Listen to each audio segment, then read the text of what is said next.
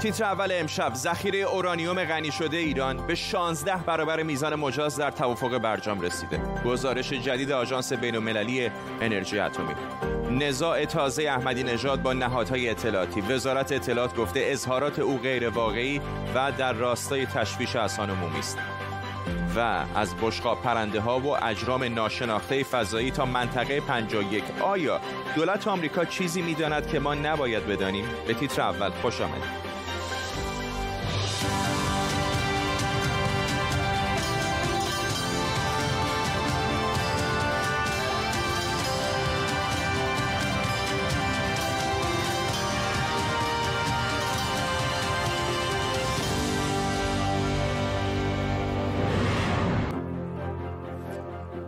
سلام و وقت بخیر. آژانس بین‌المللی انرژی اتمی در تازه ترین گزارشش گفته ذخیره اورانیوم غنی شده ایران به 16 برابر میزان مجاز در توافق برجام رسیده. آژانس همینطور گفته از اسفند ماه به داده های آنلاین از تجهیزات نظارتیش در تأسیسات اتمی ایران دسترسی نداشته. آژانس گفته ایران در ارائه توضیحات ضروری در مورد اورانیوم کشف شده از هر سه مکان اعلام نشده ناکام مونده.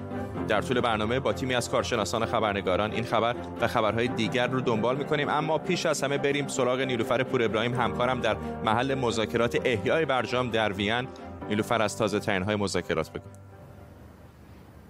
فرداد باید بگم که عباس عراقچی مذاکره کننده ارشد ایران ساعت هاست که در گراند هتل مشغول گفتگو با مذاکره کنندگان اروپایی. دیگه زمانش از دستمون در رفته و تقریبا از ظهر که اروپایی ها رفتن داخل هتل هنوز بیرون نیامدن. همچنان بحث بر سر اینه که امیدوارن بتونن این مذاکرات رو به یک نتیجه برسونن قبل از انتخابات ایران یا قبل از پایان دولت. یعنی تا زمانی که آقای روحانی بر سر کار همچون دولت رو به پایان رسیده به نتیجه برسونن. ولی این ایدئال هم است اما اینکه چقدر اجرایی بحث بر سرش ادامه داره. این چیزی که ما میشنویم قبل از مذاکرات طولانی من شنیدم قبل از مذاکرات طولانی امروز این بوده که احتمالا فردا یا پس فردا به پایتخت ها میرن.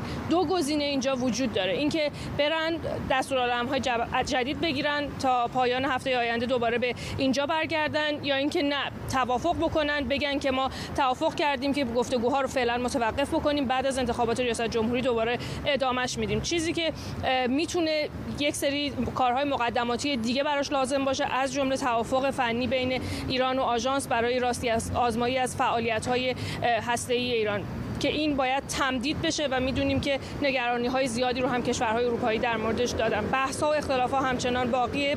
بر سر تحریم ها اینکه ایران میگه همه تحریم ها باید برداشته بشه آمریکا فقط تحریم های هسته‌ای و مغایر با برجام رو حاضر لغو بکنه. ممنونم از تو نیلوفر پور ابراهیم خبرنگار ما از وین محل مذاکرات احیای برجام. مهران براتی کارشناس روابط بین المللی هم از برلین به ما پیوسته. آقای براتی این الان دومین بار هستش که آژانس داره در این روزهای اخیر اعلام می‌کنه که ایران اقدامی انجام داده که تصویر آقای براتی رو متاسفانه از دست دادیم. امیدوارم بتونیم دوباره ارتباطمون رو برقرار بکنیم. بله آقای براتی به ما بازگشتن. آقای براتی اینو داشتم عرض می کردم که به نظر میاد که در این چند روز اخیر دست کم دو بار هست اگر حافظه من درست یاری بکنه که آژانس داره اشاره می‌کنه ایران عملیاتی رو انجام داده که خلاف تعهداتش در برجام هست. الان حرف از این هستش که غنیسازی 16 برابر بیشتر از آن چیزی است که ایران باید انجام بده. چه اطلاعات تازه‌ای در این هست و آیا این تهدیدی جدی برای احیای دوباره برجام هست یا نه؟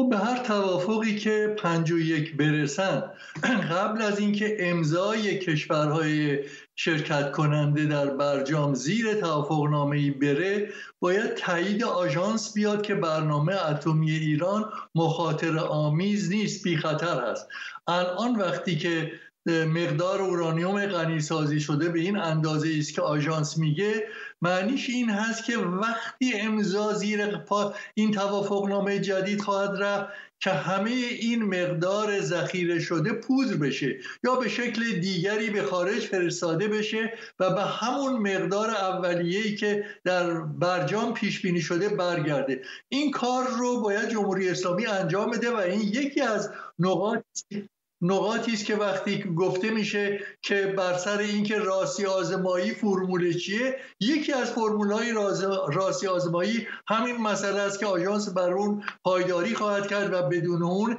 امضای زیر توافقنامه جدید نخواهد رفت. ممنونم از شما مهران براتی کارشناس روابط بین المللی از برلین با ما. اما خبری فوری داریم از کابل در افغانستان. لحظاتی پیش انفجاری در شهر کابل رخ داده. پلیس کابل هنوز جزئیات بیشتری در مورد این انفجار نداده. آمبولانس اما در حال حاضر. زخمی ها رو در حال انتقال به بیمارستان هستن. این خبری هستش که از کابل پایتخت افغانستان به دست ما رسیده. صدای انفجار مهیبی شنیده شده. بعضی خبرگزاری ها گفتن ناحیه سه بعضی دیگر گفتن ناحیه شش. مشخص نیست در کجای پایتخت افغانستان بوده اما انفجار مهیبی بوده و آمبولانس ها در حال انتقال مجروحان هستند. در یک اطلاعیه کم سابقه وزارت اطلاعات جمهوری اسلامی محمود احمدی نژاد رئیس جمهوری سابق ایران رو که اخیرا از نهادهای امنیتی انتقاداتی کرده به تشویش اذهان عمومی متهم کرده. بیاین یه نگاهی بندازیم به سالها رابطه پرتنش او و این نهادها. غلام حسین محسنی اژه‌ای که از اون به عنوان یکی از عاملان سرکوب مخالفان در دهه 60 یاد میشه اولین وزیر اطلاعات احمدی نژاد بود که دوم شهریور 1384 کارش رو شروع کرد. گفته میشه وزیر اطلاعات از وزرایی که با هماهنگی رهبر انتخاب میشه ولی از همون ابتدا احمدی نژاد با اجایی سر ناسازگاری داشت. اختلاف نظر اصلی از اینجا شروع شده بود که به گفته حیدر مستحی احمدی نژاد می‌خواست به این وزارت خونه اشراف کامل داشته باشه و بتونه به کل اسناد و اطلاعات محرمانه دسترسی پیدا کنه. اختلافات بین احمدی نژاد و وزارت اطلاعات و سایر نهادهای اطلاعاتی بعد از انتخابات 88 بیشتر هم شد و کار به جایی رسید که چند روز مونده به پایان کار دولت اولش اجایی رو برکنار کرد و بعد خودش یک ماه سرپرستی وزارت اطلاعات رو بر عهده گرفت. اما در دوره وزیر اطلاعات بعدی یعنی حیدر مستحی هم که قرار بود رابطه وزارت اطلاعات با احمدی نژاد رو بهتر کنه وضعیت به همین صورت بود. اختلافات اونقدر بالا گرفت که کمتر از دو سال بعد یعنی در 28 فروردین 1390 مستحی استعفا کرد. احمدی نژاد استعفاش رو پذیرفت اما با حکم خامنه قرار شد مستحی به کارش ادامه بده. در نتیجه احمدی نژاد قهر کرد و 11 روز خانه نشین شد. اختلافات احمدی نژاد با نهادهای اطلاعاتی فقط به وزارت اطلاعات محدود نمیشه. احمدی نژاد به تدریج با اطلاعات سپاه پاسداران هم که بعد از اعتراضات سال 88 نقش پررنگتری پیدا کرده بود مشکل پیدا کرد. به خصوص وقتی که طائب رئیس این تشکیلات نزدیکان احمدی نژاد رو به جریان انحرافی منتصب کرد و پرونده سازی برای اونها شروع شد. احمدی نژاد حتی همین چند سال پیش طائب رو به نداشتن تعادل روانی متهم کرد. احمدی نژاد اخیرا گفته بود در جریان اعتراضات مردمی هم در سال 88 و هم در آبان 98 باندهای امنیتی لابلای مردم با اقدامات خرابکارانه و خشونت‌آمیز سعی کردند که توجیهی برای سرکوب خونین مردم فراهم کنند. همین دیشب هم احمدی نژاد در کلاب هاست از دستگاه امنیتی انتقاد کرد و قبلا هم گفته بود نهادهای امنیتی به جای اینکه مردم و مقامات سابق و فعلی رو شنود کنند یا با دوربین مداربسته زیر نظر بگیرند باید مراقب مراکز حساس نظامی هسته‌ای باشند تا به قول اون سقف سازمان فضایی رو سوراخ نکنن و اطلاعاتش رو ببرن. جابر رجبی از تهران و علی افشاری از واشنگتن دی سی هر دو تحلیلگر سیاسی با ما هستند. با آقای رجبی شروع می‌کنم آقای رجبی به قول انگلیسی ها نمیشه شما هم کیک رو داشته باشید هم بخورید. آقای احمدی نژاد به نظر میاد که داره همچین تلاشی می‌کنه به خصوص الان که صلاحیتش هم رد شده به یک شکلی در نقش اپوزیسیون ظاهر شده. ولی بالاخره هشت سال خود او زمامدار این کشور بوده در قامت رئیس جمهور. و همین کسانی رو که الان داره میگه که سرویس های اطلاعاتی در بینشون رفتند و باعث کشتار و خون کشت، کشته شدنشون شدن خود آقای احمدی نژاد خس و خاشاک مونده بود. اینطور نیست؟ سلام خدمت شما. حالا در مورد خس و خاشا که ایشون بارها توضیح دادن و من نمی‌خوام جواب بدم که مصاحبه هم دارن که اون 40 میلیون ایرانی رو میگن و ای که در اون مردم نفوذ کردن. اما در مورد آقای احمدی نژاد ببینید آقای احمدی نژاد جدای اینی که رئیس جمهور ایران بودن 8 سال و اون باید یک برنامه بالاخره صحبت خواهند کرد در مورد اون مسائل. ولی من بیشتر می‌گویم بیایم در مورد مسائلی که امروز مطرح می‌کنه صحبت بکنیم. متاسفانه بعضی ها به خاطر مثلا مسائلی که مطرح میشه حرفهای امروز رو میگن نباید قبول بکنیم. که من می‌گویم بیایم نقد صحبت ها بکنیم. امروز در مورد نیروهای اطلاعاتی اگر صحبت می‌کنن شما دقت بکنید. کسی در ایران در شرایط فعلی جرأت نمی‌کنه در هیچ حالتی اسم نیروهای اطلاعاتی رو بیاره. و مسئله آقای احمدی نژاد با نیروهای اطلاعاتی و مشکل اونها هستن مشکل همه دولت هاست که حالا بعد بیشتر توضیح خواهم. آقای افشاری آیا ما شاهد زنده شدن یک احمدی نژاد دومی هستیم؟ ببینید نه من چند نکته رو توضیح بدم. آقای احمدی نژاد دوره متغیری در رابطه با نیروهای اطلاعاتی داره. احمدی نژاد رشد غیر طبیعی در قدرتش و مرهون همین نیروهاست. چه در سال 84 چه در سال 88 درست آقای احمدی نژاد می‌تونه تغییر بکنه ولی این شرط داره. این شرط هم مهم اینه که مردم نباید یک سوراخ دوبار گزیده بشه. آقای احمدی نژاد با گذشته صادقانه برخورد بکنه. آقای احمدی نژاد بزرگ شده یه امثال حسین طایب این هاست چه کسانی در سال 84 یک شبه علیه اکبر ناطق نوری و مجموعه کل اصولگران کودتا کردن با کمک مصباح یزدی و مجتبی خامنه ای این آقا رو کشیدن بالا. و بعدها با اونا مشکل پیدا کرده این شاعبه وجود داره که آقای احمدی نژاد می‌خواد همیشه در رئیس جمهور باشه در دعواهای معطوف به قدرت می‌خواسته یک اطلاعاتی را وزارت اطلاعات در خدمت پروژه شخصیش و مقاصد قدرت طلبانش بگیره. چون آقای احمدی هیچ وقت جای دیگه نکرده. ولی یه موضوع مهم دیگه که اینجا مطرح هست خیلی افراد تو داخل حرف می‌زنن. آقای احمدی نژاد یک رانت ویژه‌ای داره که نهاد امنیتی باش برخورد نمی‌کنه و این آقای ابوالفضل قدیانی خیلی حرفهای صریح‌تر اصولی‌تر از احمدی نژاد زده ولی در محدودیت میرحسین موسوی هم ده سال حسره بله. آقای رجبی همین سوال می‌خوام به شکلی از شما بپرسم. آیا شما که حالا از نزدیکتر هم آقای احمدی نژاد رو می‌شناسید تحولی در او دیدید در این اواخر؟ ببینید تحول نیست. بروز یک شرایطیه. یعنی در آن زمان در یک شرایطی بودن بالاخره کسی که رئیس جمهوره و امروز تکامله. من آقای احمدی رو در یک مسیر می‌بینم. ببینید مشکل اینه. نیروهای اطلاعاتی به رئیس جمهور پاسخگو نیستن در اختیار رئیس جمهور نیستن و کارهای خودشون رو انجام میدن. و رئیس جمهور باید پاسخگوی این مطلب باشه. آقای احمدی نژاد اتفاقا من به شما عرض می‌کنم وقتی می‌گوید انتخابات آزاد یعنی انتخابات آزاد. دیگه نمی‌گوید من رئیس جمهور شدم احمدی نژاد از زوریخ که نیاوردیم. آقای احمدی نژاد در همین جمهوری اسلامی بزرگ شده دیگه. یعنی بله، آشنا بوده به بله. ساختارش. خب آقای هاشم ببینید آقای احمدی نژاد در همین جمهوری اسلامی بوده و در اون 8 سال رو باید در شرایط خود اون 8 سال در موردش صحبت بکنیم. شرایط امروز آقای احمدی نژاد در شرایط امروز آقای احمدی نژاد صحبت بکنیم. ایشون مطالباتی که دارن می‌گوین انتخابات آزاد و نظارت استثبابی مطالبات مردمه. خب انتخابات آزاد هر کس رو انتخابات انتخاب کنن. جمله آخر اینه که آقای احمدی می توانستن قبل از انتخابات ریاست جمهوری جوری صحبت بکنن که شورای نگهبان متقاعد شه. یا در مجلس در وزارت کشور می‌تونستن جوری صحبت بکنن که حاکمیت لذت ببره. اما فکر می‌کنم آقای احمدی سه طریقی که داشتن امروز به مردم نزدیکتر شدن و مشکل اصلی مملکت که نهادهای فاسد امنیتی در اون دخیلن رو داره بیشتر برای مردم واضح می‌کنه. آقای افشاری فارغ از کارنامه آقای احمدی نژاد بالاخره شکی نیستش که بخشی در ایران به او اقبال نشون میدن. فکر می‌کنید وقتی کسانی مثل آقای احمدی نژاد که 8 سال زمامدار قوه مجریه بوده در ایران چنین حرفایی می‌زنه مفهومش برای نظام چی است خب بله این سوال آقای احمد نژاد در موقعیت متفاوت با گذشتهش قرار گرفته. اگر در گذشته آقای خامنه ای ایشون رو نزدیکترین یعنی فرد به خودش می‌دونست به لحاظ اشتراک در نظرات الان داره چالش های جدی رو ایجاد می‌کنه برای حکومت. ولی نکته این هستش که این چالش های آقای احمدی نژاد برای نیروهای اطلاعاتی هم از وزارت اطلاعات یا اطلاعات سپاه بیت رهبری و نهاد ولایت فقیه لزوما از جنس چالش های مورد نظر مردم یعنی مردم یعنی نیروهای دموکراسی خواه اون به اصطلاح نگاه مثبت برای مردم و کشور لزوما نیست. یعنی یک ابهامات جدی وجود داره که آقای احمدی جان چالشش رو در چه مسیری داره دنبال می‌کنه. ایشون اگر صادقانه با گذشتهش برخورد می‌کرد موضوع فرق می‌کرد. این برای اکثر کارگزاران جمهوری اسلامی صادق هست. اینا موقعی که نظراتشون عوض میشه به گونه برخورد می‌کنن. که وقتی ببخشید شکم مادرشون به دنیا آمدن همون گونه بودن. این مشکل ایجاد می‌کنه. چون ممکن دوباره به قدرت برسن وضعیت فرق می‌کنه. البته این حرف درستی است. آقای احمدی نژاد رو مواضع انتقادیش در این سالها ایستادگی کرده و حال می‌تونسته خب عقب نشینی داشته باشه. این کارو نکرده. اما برای اینکه این تبدیل بشه به یک حالتی که بشه بهش اعتماد کرد و بعد از اون مهمتر آقای احمدی نژاد این چالش نیروهای امنیتی به خودی خود واجد ارزش نیست.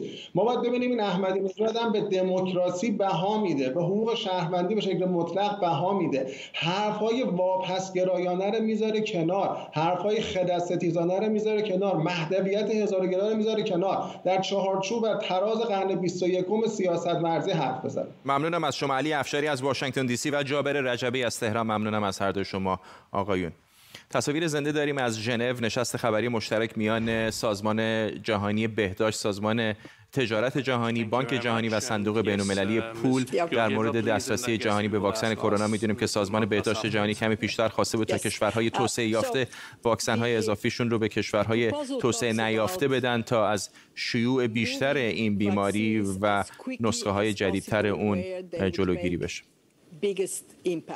اما از خبرهای روی زمین کمی فاصله بگیریم. قراره که به زودی پنتاگون گزارشی در مورد پدیده های هوایی توضیح ناپذیر به کنگره آمریکا ارائه بده. گزارشی که شاید تصویری روشنتر و واقعیتر در مورد این پدیده ها به ما بده. اما در زیر ذربین امشب چه به وجود آدم فضایی و بشقا پرنده باور داشته باشید و چه نه مکانی سری در ایالات متحده وجود داره, که عدهای باور دارن دولت آمریکا در اونجا سفینه های فضایی رو نگه میداره و در موردشون مطالعه می‌کنه. امشب منطقه 51 رو زیر ذره می‌بریم.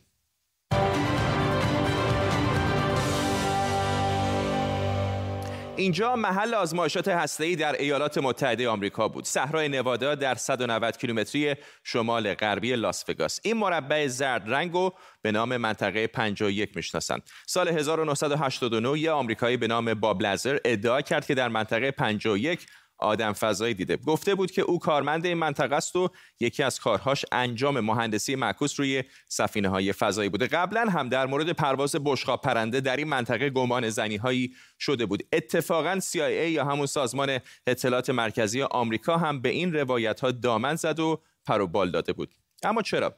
اول ببینیم این 51 از کجا میاد. آیزنهاور رئیس جمهور وقت آمریکا دستور داده بود یه جای مخفی پیدا کنن. حالا چرا مخفی؟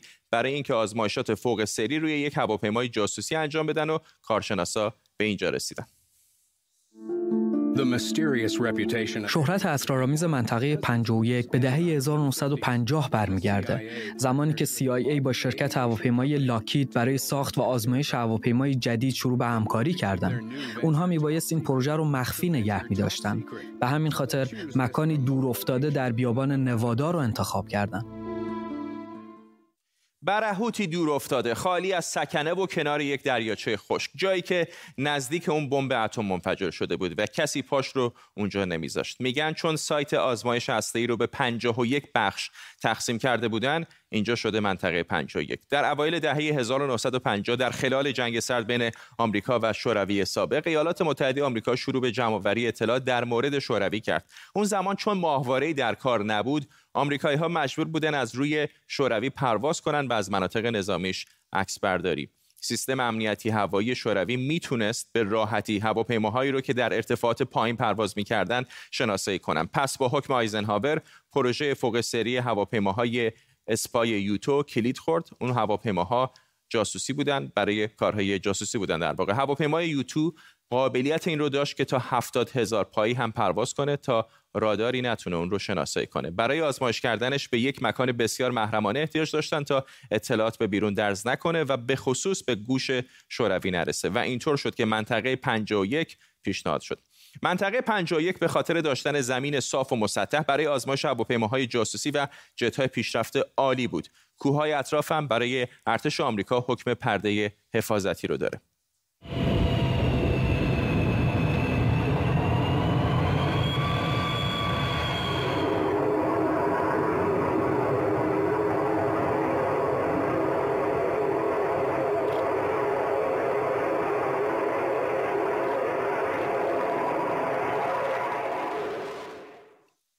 در واقع اون بشقاب پرنده که خیلی ها می‌دیدن همین هواپیماهای یوتیوب بود که توی ویدیو دیدید. اون زمان هواپیماهای معمولی نمی‌تونستن بالاتر از 10 تا 20 هزار پا پرواز کنند ولی یوتیوب تا ارتفاع 70 هزار پایی هم پرواز می‌کرد و کسانی که از زمین به بالا نگاه می‌کردن فقط یک نقطه نورانی در حال حرکت رو می‌دیدن. این شی حتی خلبانهای هواپیماهای مسافربری رو هم گیج می‌کرد. اگه یه وقتی هوس کردید به اینجا برید بدونید که جی پی اس و موبایل خط نمیده. البته می‌تونید تا دم ورودی منطقه 51 برید. اما اگر از خط عبور کنید حتما بازداشت میشید. خلاصه که سیستم امنیتی شدیدی اینجا برقراره.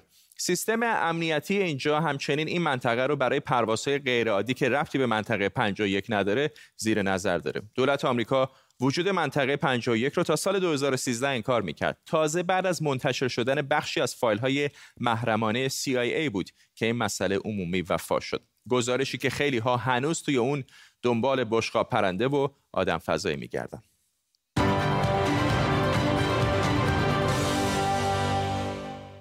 پوریا نازمی روزنامه نگار علمی از اتاوا پایتخت کانادا با ماست. آقای نازمی برای سالها خیلی از کسانی که به منطقه 51 اشاره می‌کردن رو می‌گفتن یا دیوونن یا تئوری توطعه دارن مطرح می‌کنن. حالا این گزارش پنتاگون هنوز به کنگره نرسیده. اما خیلی ها مشتاقن که بدونن آیا ما تنهاییم؟ سوال بسیار خوبیه و شاید تاریخی ترین سوالی باشه که پیش روی ما به عنوان یک گونه قرار داره. زمانی فکر کنم کلارک گفته بود که ما یا تنهاییم در این عالم یا کسان دیگه رو می‌بینیم و هر دوش به یه اندازه می‌تونه وحشتناک باشه. یه نکته رو قبل از اینکه راجع به منطقه 51 صحبت کنیم به نظرم مهمه که اشاره کنیم. گزارش هایی که در رابطه با یو اف او به طور مکرر توسط پنتاگون جاهای دیگه منتشر شده یه تفاوتی رو ما بین یوفو به عنوان جرم پرنده ناشناس و آن چیزی که در اذهان عمومی به نام یوفو می‌شناسیم یعنی بشقاب پرنده هایی که از یک تمدن فرازمینی اومدن باید بین این دو تفاوت قائل بشیم. ما حتما اجرام پرنده ای رو داریم اجرامی که در آسمان می‌بینیم و نمی‌دونیم چی هستن. هر ساله تعداد زیادی از اینها در واقع شناسایی میشن. برخی از اونها پدیده های جوی هستن. برخی از اونها هواپیماهای جاسوسی هستن. همونطوری که اشاره کردید. تعداد بسیار زیادی از گزارش هایی که در اطراف منطقه 51 منتشر شد بعدا معلوم شد که مربوط به آزمایش هواپیماهای مختلف بوده.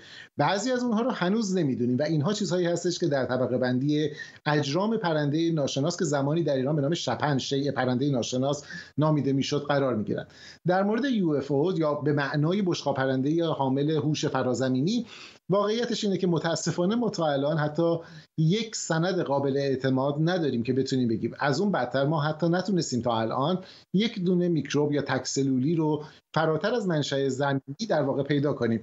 بنابراین امید زیاد وجود داره. ولی بعیده که این اشرای پرنده ناشناسی که در این گزارش میادش به ما کمکی بکنه برای پیدا کردن هوشمندان فرازمینی.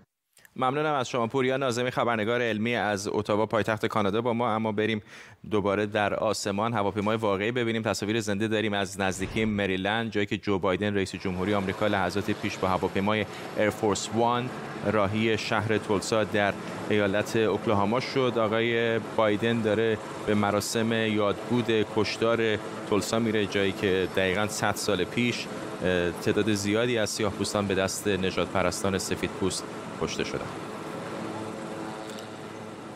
دانمارک و ایالات متحده از جانب کشورهای اتحادیه اروپا به خاطر اتهامات جاسوسی تحت فشار قرار گرفتن. آنگلا مرکل صدر اعظم آلمان و امانوئل مکرون رئیس جمهوری فرانسه گزارش ها در مورد اقدام این دو کشور در جاسوسی از مقامات ارشد اروپایی رو غیر قابل قبول خوندن و خواستار پاسخگویی دانمارک و آمریکا شدن. تاج الدین سروش همکارم اینجا در استودیو با ماست تاج چه اطلاعات بیشتری می‌دونیم در مورد گستره این برنامه های جاسوسی که آمریکا انجام داده و واکنشی که الان اروپایی دارن نشون میدن؟ خب پیش از اینکه به برنامه جاسوسی بپردازم اول بگم که فرداد رابطه دانمارک و آمریکا چجور است؟ رابطه دانمارک و آمریکا دانمارک اولین کشوری در داخل اتحادیه اروپا است که رابطه بسیار نزدیک و استراتژیک با آمریکا داره. هرچند که کشورهای دیگر اروپایی هم رابطه عادی و خوبی با آمریکا دارند اما دانمارک یکی از کشورهای برای آمریکا محسوب میشه که بسیار نزدیک است. از این لحاظ اطلاعات نشان میده که یک استگاه اینترنتی در نزدیکی کوپنهاگ آرما دانمارک وجود داشته و این متعلق به سازمان جاسوسی دانمارک بوده و این اطلاعاتی را که جمع آوری می‌کرد از کشور سران کشورهای مختلف اروپایی از جمله خانم مرکل صدر اعظم آلمان اشتنبایر رئیس جمهوری آلمان و رهبران کشورهای سوئد نروژ اینا را هم جمع آوری کردن و اینا را در اختیار سازمان جاسوسی آمریکا قرار داده و این اتفاق در سالهای میان سالهای 2012 و 2014 اتفاق افتاده و حالا خشم رهبران آلمان و فرانسه را برانگیخته. امروز خانم مرکل می‌گفت که غیر قابل قبول است خصوصا از دوستان ما که آمریکا و دانمارک است و آقای مکرون هم می‌گفت که باید در این مورد جزئیات و توضیحات و وضاحت داده شود. یعنی در واقع وانمود می‌کنه که سازمان های استخباراتی آمریکا این چیز تازه ای نیست سال 2013 هم یک اتفاق افتاده بود که اطلاعات میلیون ها کاربر آلمانی در اختیار سازمان اطلاعات آمریکا قرار گرفته بود و در آن زمان هم حرفای در مورد مکالمات تلفنی آقا خانم مرکل گفته می‌شد. ولی در, در, در, در کل می‌تونیم بگیم که یک نوع در باطن یک نوع جمعآوری اطلاعات در میان سازمان های استخباراتی وجود داره. ممنونم از تاج الدین سروش. همکارم اینجا در استودیو با ما. دوباره قبل از پایان برنامه به اجازه بدید بریم به ژنو جایی که نشست خبری مشترک میان سازمان جهانی بهداشت سازمان تجارت جهانی بانک جهانی و صندوق بین‌المللی پول در مورد دسترسی جهانی به واکسن کرونا در جریان. همطور که پیشترم بهتون گفتم سازمان بهداشت جهانی از کشورهای مرفهتر خواسته که واکسن های اضافی که دارن به کشورهای توسعه نیافته تر بدن. چرا که این نگرانی وجود داره که بدون به دست آمدن مسئولیت عمومی خطر وجود داره که نسخه های دیگر از ویروس کرونا به مردم سرایت کنه.